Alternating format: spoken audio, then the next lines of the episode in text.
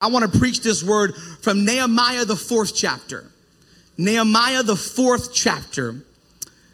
And I'm in verse one. Now, when Sanballat heard that we were building the wall, he was angry and greatly enraged, and he jeered at the Jews. And he said in the presence of his brothers and of the armies of Samaria, What are these feeble Jews doing? Will they restore it for themselves? Will they sacrifice? Will they finish up in a day? Will they revive the stones out of the heap of rubbish and burn ones at that? And Tobiah the Ammonite was beside him, and he said, Yes, what they are building, if a fox goes up on it, he will break down their stone wall. And we hear Nehemiah and the people's response in verse 4 Hear, O God, our God, for we are despised. Turn back their taunt on them, on their own heads, and give them up to be plundered in the land where they are captives. Do not cover their guilt, and let not their sin be blotted out from your sights for they have provoked you to anger in the presence of the builders. And our focus for today, verse 6 And so we built the wall. And all the wall was joined together to half its height. For the people had a mind to work. I'm gonna read that part again. For the people had a mind Somebody about to catch it. For the people had a mind. You're almost there. For the people had a mind. Nehemiah said, We built it anyways because the people had the right mindset. It was 2017. I was in my house at 615 Light Street. I can give you the address because I moved. in Stratford, Connecticut. And it was Super Bowl Sunday The big day. And I was excited. It was the New England Patriots, those devils, those demons. If you're a Patriots fan, we're praying for you. And it was the Atlanta Falcons. And Atlanta Falcons were having a heck of a year and they were doing it. And, and I was there with DJ Garcia at my house and a bunch of other people. We had a, a small little, a little uh, Super Bowl party and we were so excited and we were having this party. And the first half of the game, it was amazing. It was glorious. God was moving because the Falcons were beating the daylights out them Patriots. Man, they, they were beating the daylight out of them. And every touchdown they scored, I was running around, I was jumping, and me and, and, and DJ were so excited. And here's why I was excited because I didn't like Tom Brady. Can I be honest with y'all? I, I didn't like Tom Brady at all. I, I hated Tom Brady in the sports kind of hate. Just want to throw that out there in the way that a man hates an opposing sports team because he respects them so much because they're so good. I can't imagine what the Patriots felt at halftime when the score was 28 to 3. I can't imagine after a whole season of working hard and training camps and weightlifting and doing all the right stuff and winning games, getting to that championship game type of mentality to get manhandled and beat down at the end of the game at the end of the season that you end up in a place where you are taking an L at the worst time possible. And can I be honest for a second? That might be what we feel like as a church right now, that we're taking a beating because what we believe for and what we sowed for and what we worked for has not materialized. Where we dreamed and where we have been faithful, it feels like the carpet might be getting pulled out from under us. I wouldn't want to be in that locker room. I don't know what happened in that locker room, but I learned a lesson that you should not count the score at halftime. Because out came Tom Brady, Tom Terrific. Man. And touchdown after touchdown after touchdown to the last game. And DJ and me went from jubilance to like depression. And that day I began to respect, not like respect, Tom Brady as the greatest football to ever player to ever play the game. Because he took the team from being 28 to 3 down in a Super Bowl game and they ended up winning the game 34 to 28. They never even let the next team get close to scoring. And can I tell you today, I want to preach to you from a simple topic that I've entitled, Don't Count the Score at Halftime. Don't count the score at halftime. The Patriots had the GOAT, Tom Brady, but we got Jesus and we got the Father on our side. And I want to encourage someone this morning that what is a delay is not a denial. Tell your neighbor, don't count the score yet. Don't count the score. Now, if you got one of those neighbors that don't talk when the pastor says neighbor, just tap them and say, I'm gonna need you to get involved. I'm gonna need you to help me out today. I'm gonna need you. I saw that over there. I saw the interaction. I'm gonna need you to help me out today. And then don't be like, I went to my other neighbor. We're gonna need some congregational involvement today. Touch your other neighbor and say, He's talking about you. He's talking about you. Listen. Because some of y'all know who you're sitting next to. They ain't gonna say nothing to me. I'm gonna go over here. Listen.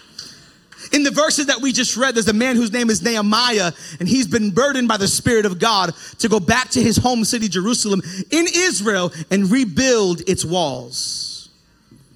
He was burdened for his home. And Nehemiah was a high ranking court official of King Artaxerxes, who some believe was the stepson of Queen Esther. And he was the king of Persia at this time. And this man, he sees one day that Nehemiah is downcast. And he says, Nehemiah, what's up with you? And Nehemiah goes to my city, Jerusalem. It's lying in ruins. And the Bible teaches us in, in, in Nehemiah 1 and 2 that he gains the favor of the king. He gains the favor of the king so much so the king sends him with guards, the king sends him with resources, the king sends him with letters to the different parts of the empire that other nations had to give him resources and wood and money and all this stuff. And, and the people who were around Jerusalem who were not Jewish were beginning to be enraged that Jerusalem would be rebuilt. Can I stop for a moment to let somebody know they did not want Jerusalem to be rebuilt because if there was a strong Jerusalem, they could not take and have their way with them anymore. If the, if the city had walls, they couldn't go in there and take whatever they wanted anymore. They did not want a local threat. And so Nehemiah comes with the favor of the king. But can I tell you today that just because you're walking in the favor of God does not mean you don't have to fight. And just because you are walking in the blessing of the Lord and you have the clearance of the Lord to build something within a city, it does not mean that you will not face opposition. We have found as a church great favor in the eyes of God, but it does not mean that we will not face opposition in this idea of building something bigger than ourselves. Do you realize what we're trying to do as a church? That we're attempting to reshape a city for the gospel? That we're attempting to win enough souls to have a tipping point of righteousness in the area, that we're building a legacy bigger than ourselves, that we're building something that is for our children's children so that we would leave an inheritance in the earth. And anytime you do that, you are going to raise up and arouse some demonic forces. Verse 2, Sanballat says this in the presence of his brothers in the army of Samaria, what are these feeble Jews doing? Will they restore it for themselves? Will they sacrifice? Will they finish up in a day? Will they revive the stones out of heaps and rubbish and burned ones at that? He's mocking them, saying, What do these folks think they're going to do? Who do they think they were? I'm going to take some liberty with the text. Don't mind me, right? I'm going to read verse 2, but I'm going to I'm going to 2023 citywide it. And he said in the presence of his demonic forces and the army of Satan, what are these feeble citywide folk doing? Will they restore Bridgeport for themselves? Will they sacrifice in their resources? Will they finish up in a day and win souls? Will they revive the stones of the abandoned buildings and blighted buildings in the city? We said on January 31st that we were going to see two things this year. If you remember and you go back in your in your mental Rolodex, we said we would see outpouring and we would see unparalleled opposition. If you remember correctly, my exact words were we would experience more spiritual warfare this year than we have ever experienced before.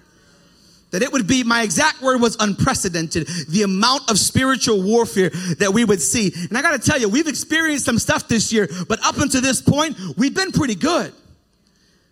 You know what that tells me? It's time to go to war.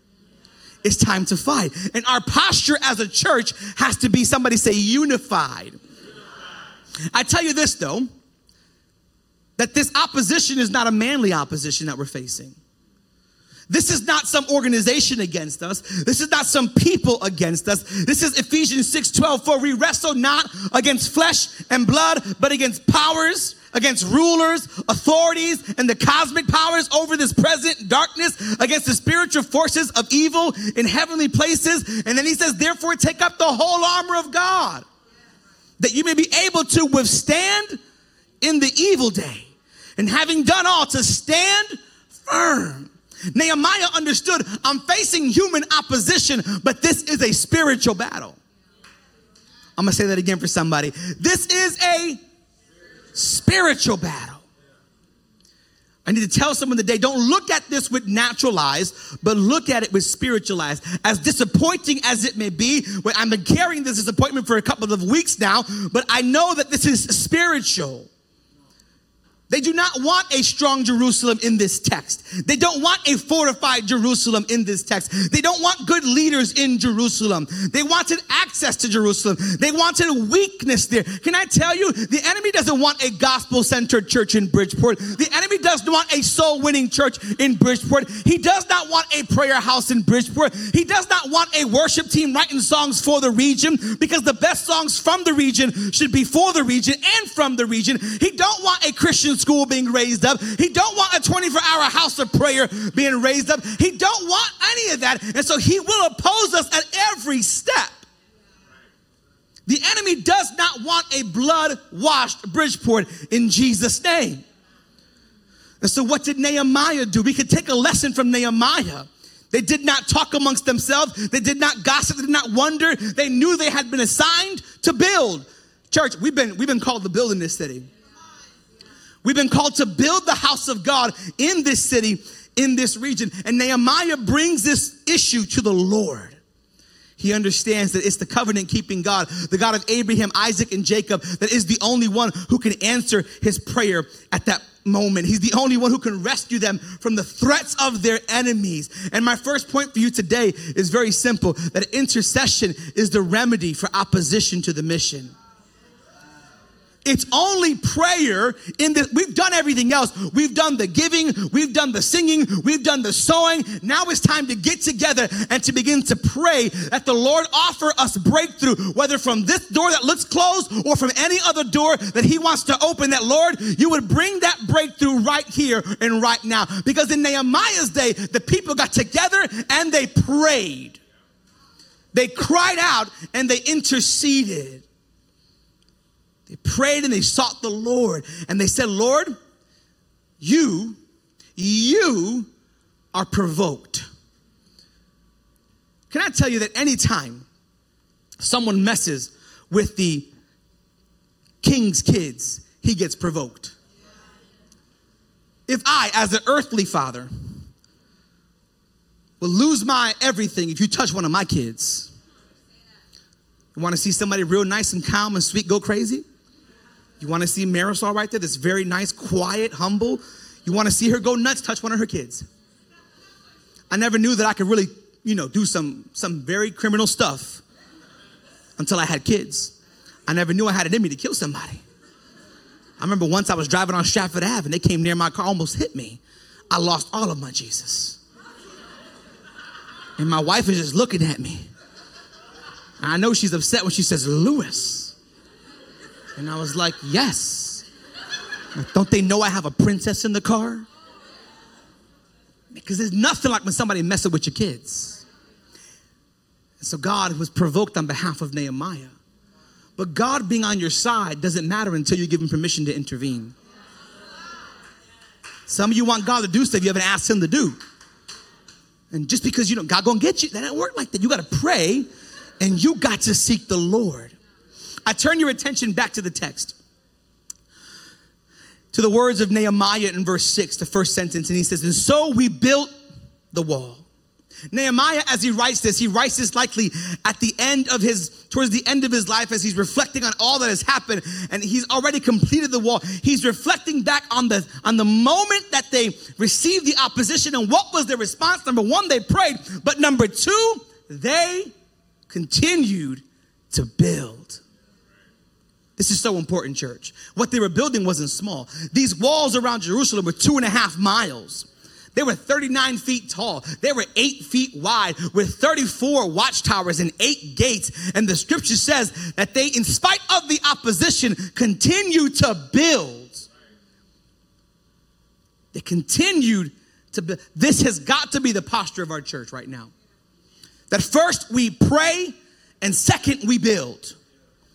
I got about six people who are like, Amen. Yeah.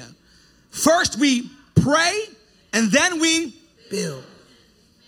He said, and so we built the wall. I like to read that with a little bit of attitude. Add a couple of just little extra sazon and flavor there. So we built the wall anyways. We built it in spite of what they said. We built it in spite of what looked like closed doors. The message version says, we kept at it. We didn't stop repairing and rebuilding the wall. You need to catch this. Each of us in our church need to understand this that they were not discouraged to stop, they were encouraged to keep on going. Because anytime you, you, you encounter the enemy in your life, you are headed in the right direction. Anytime you you you kind of encounter the, the devil trying to hinder you, you realize, oh, now I know I'm in the right direction. Now I know. I, I, stirred up some spirits. I stirred up some demonic activity because I've been doing this thing over here. Now I know. Here's point number two that we will not be discouraged to quit. We will be inspired to build.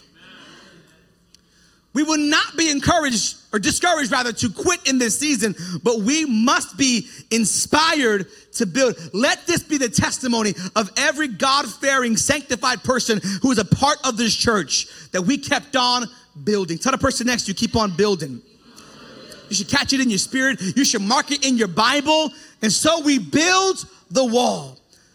Change it however you need to. And so we kept on winning souls. And so we kept on discipling new converts. And so we kept writing songs. And so we kept interceding as a church. And so we kept on bringing new people to church. And so we kept on preaching the gospel. And so we kept on worshiping like we had no mind. And we kept on praising him even when doors looked closed. And we kept on sowing even when we didn't see what it was for. And we kept on doing everything that God told us to do. We kept on praying. We kept on fasting. We kept on seeking God. We kept on raising our children in the way ways of God. We kept on coming to church because we weren't discouraged. We kept on because we understand that God responds to movement.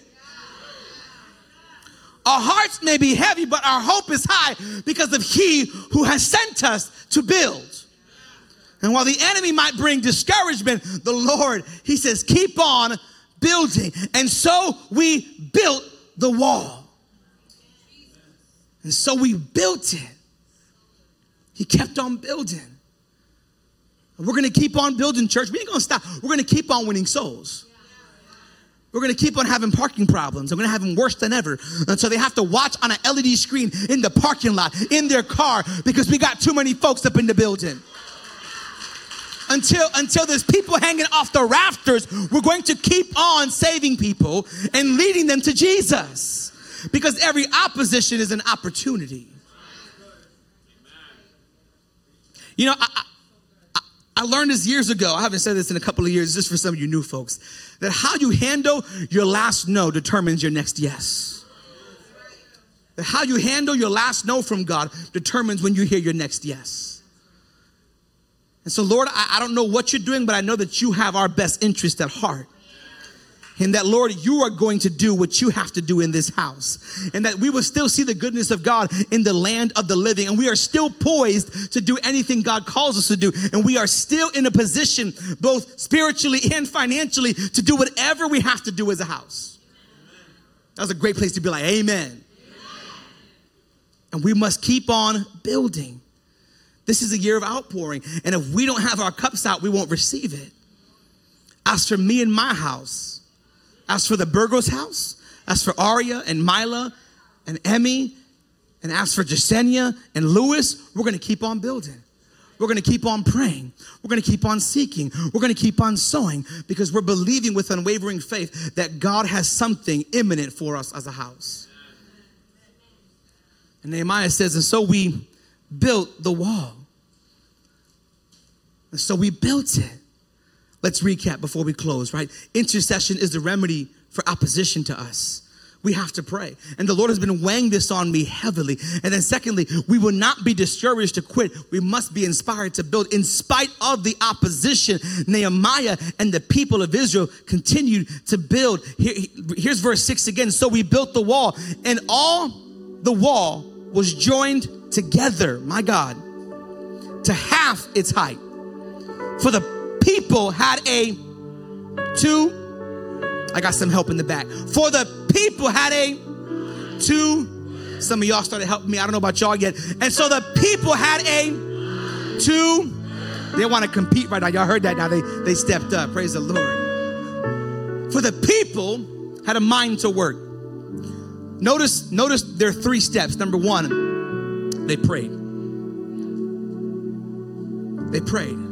Whenever you face opposition, maybe you ain't from our church, that's all right. If you face opposition, step one is pray. No matter what, step one is pray. Number two is keep on doing what God told you to do. They kept on building. But how did they build? Listen to what he says. All the wall was joined together. Here's what he's saying We closed up every breach in the wall, we closed up every gap in the wall. See, some of us got a, got a hole in this gap in our life compromising right now. And God's like, you know what? I want to open the door, but there's too much compromise in some of the people. We got to close that up before we move forward. Maybe your prayer life isn't what it should be. I wish I had a witness. Man. He's like, close the gaps up. I'm gonna give you an opportunity to close the gaps up. Maybe, maybe there's a gap in your thinking and a gap in what you're pursuing in the season, and you're shifting pursuits, and God's like, I don't know if that's it right now. You should close the gap on what you're pursuing. Close the gap on these breaches that are in your life and in the house so that we can bring the wall together. He said, We recognize that we had to close the gaps in the wall and recognize the areas where the enemy can come in on your life. Church, we're in a season where we have to choose what mind we're gonna have. And if we're gonna have a mind to work, then it's gonna mean that we have to close up some breaches in our life. From the smallest to the great. Does it matter what it is? What mind do you have? What mind do you have when you face opposition? Do you fall back and quit or do you step up and step out? I think it's the famous theologian Mike Tyson who said, Everybody has a plan until you get punched in the face. Great theologian Mike Tyson there. Sometimes it's the simplest things that make the most sense. You think you're killing it, but you get popped in the face. And what's the plan? I don't even know. I'm evaluating my whole life. Some of y'all laughed with conviction like that happened to y'all in the hood or something. Like, back on my what mind do you have and what's your plan in this season? Will you press and believe? Because here's what the Bible says they only built the wall halfway. Don't count the score at halftime yet. They built it halfway up. And in verses 7, 8, and 9, they tried assembling armies to come against him, and he continued to build. And, and although the enemy never attacked, they just talked. That's a good word right there. They just talked, they never attacked. They just plotted, they never had the place. They never had a real plan in place. Because when you're walking with the favor of the king, I wish I had about 10 people who understood that. You can talk all you want. You can say whatever you want about me, about the church, about the house of God. But we are walking with the favor, and we have been called and Citywide is going nowhere. We're going to believe. We're digging our feet in the ground and trusting the Lord. Come on, stand with me. We're trusting the Lord. here's point number three. I want to give you point number three real quick before we go. We're going to worship the Lord right here in a moment, and we're going to take a, a prophetic action. Here's point number three that the mind I have determines the grind that I have. That if I got the mind that God is on my side, then I will grind this thing out in prayer and faithfulness. That I won't waver in my commitments. That I won't think twice about what I promised. And that I will go forward because the Lord is with me. And the opposition and the attack on your mind and your heart and on your life, it cannot sustain beyond your mind being fixated on God. And when your mind is set that God is faithful and He will do what He said, you will be in the right place. The first thing we got to do is set our mind it's only halftime. Tell the person next to you, it's only halftime. It's only halftime. It's only halftime. I mean that with all my heart. The Lord, the Lord is telling me, he, He's reminding me of His past faithfulness in this current season. earlier this week, I was in prayer. We had our leaders meeting on Friday where we told the leaders, and we had an, the presence of God broke out here on Friday night as we prayed and as we worshiped in a way that I can't tell you. And I, I'm happy to report to you our leadership is unified and we are moving forward. Our board of directors is unified and we are moving forward. No breaking ranks. We are believing and we are trusting the Lord. But I was reminded in 2021, I had a, a, a dream. And, and when I have dreams, like I don't think that every dream is prophetic. When somebody tells me they had a dream, I ask them, you know, um, what did you eat the night before? If you had tacos, they don't count. And so we asked them, you know, I just had this dream, and when I remember my dreams, I write them down. And in my dream, we had entered into a new church facility we were in this massive new building and there was this ballroom much like the one at the synagogue. And on that in that ballroom there was a stage much like at the synagogue. And on that stage was pastor lilliam. Now pause. If you don't know who pastor lilliam is she right here this white here. Raise your hand pastor lilliam. We love you so much. And she's our intercessory pastor. She's our prayer leader in the church. And, and, and, and in the dream she was on the stage in a bed with the biggest smile on her face, and she kind of said to me, Mijo, come here. And I went up to her, and then that was the last part of my dream. And I know the Lord reminded me of that this week because we've done everything, but now we have to pray. Because the bed represents intimacy, and Pastor Lillian represents prayer. And we need to pray like we've never prayed before to open doors that we've never had open before. I'm gonna say that again. We need to pray like never before, to open doors we've never had open before. And so I, I, said, Lord, what do you want me to do? And this is what he told me. I want you to cancel everything in church. I said, done. I text people, what do you have going on? I have this, I have that. I was like, no, you don't. I love you, but you don't have it anymore. Sorry, Melissa and the women's ministry. Praise God. we love you. You forgive me. Praise the Lord. His grace. Amen. I said, what do you want me to do? He said, I want you to call the church to pray. And whether you come or not, I'm going to be here because I, have to lead by example. Here's what the Lord told me I want you to pray from seven to eight every night for six days straight. Six days straight. I want you to pray and trust and believe. And here's what I'm not saying I'm not saying that at the end of six days, all of our issues will be handled. I'm saying at the end of six days, we will be ready, willing, able to listen to the Lord for what's next. We are exploring every option. We have great leaders. We have great teams. We have a great board of directors who is handling this with, with grace, and we have a great enjoy team, our stewardship team for our City Legacy Project. Amen. Dominique and Vicky and Askar and Ty have been doing a phenomenal job with pivoting on this. You'll see today when you go on the website, there's a different look on the website for the for the City Legacy Project. We're going to keep this project going for all those who want to do that. And we we have a video up there. We took down all the pictures of the synagogue because they didn't want us to have them up there anymore. We said we love you still, anyways. It's okay, but we're praying and we're trusting and we're believing the Lord. Our first response has to always be prayer. So I even want to take right now in a moment as we worship and we're going to seek the Lord and we're going to pray. Can we take a few minutes today and pray? Is that all right? We need to pray. No altar call today. If you need Jesus, come talk to me afterwards. I'll, I'll lead you in a sinner's prayer. But right now, we need to do some spiritual warfare and seeking the Lord in our prayer and in our worship. Would you lift your hands across the sanctuary? Lord, Simultaneously, there's disappointment, but Lord, there is encouragement because we're still whole as a church. We've lost nothing in this process. I'm gonna say that again. We've lost nothing in this process. I'm gonna say that one more time. We've lost nothing in this process.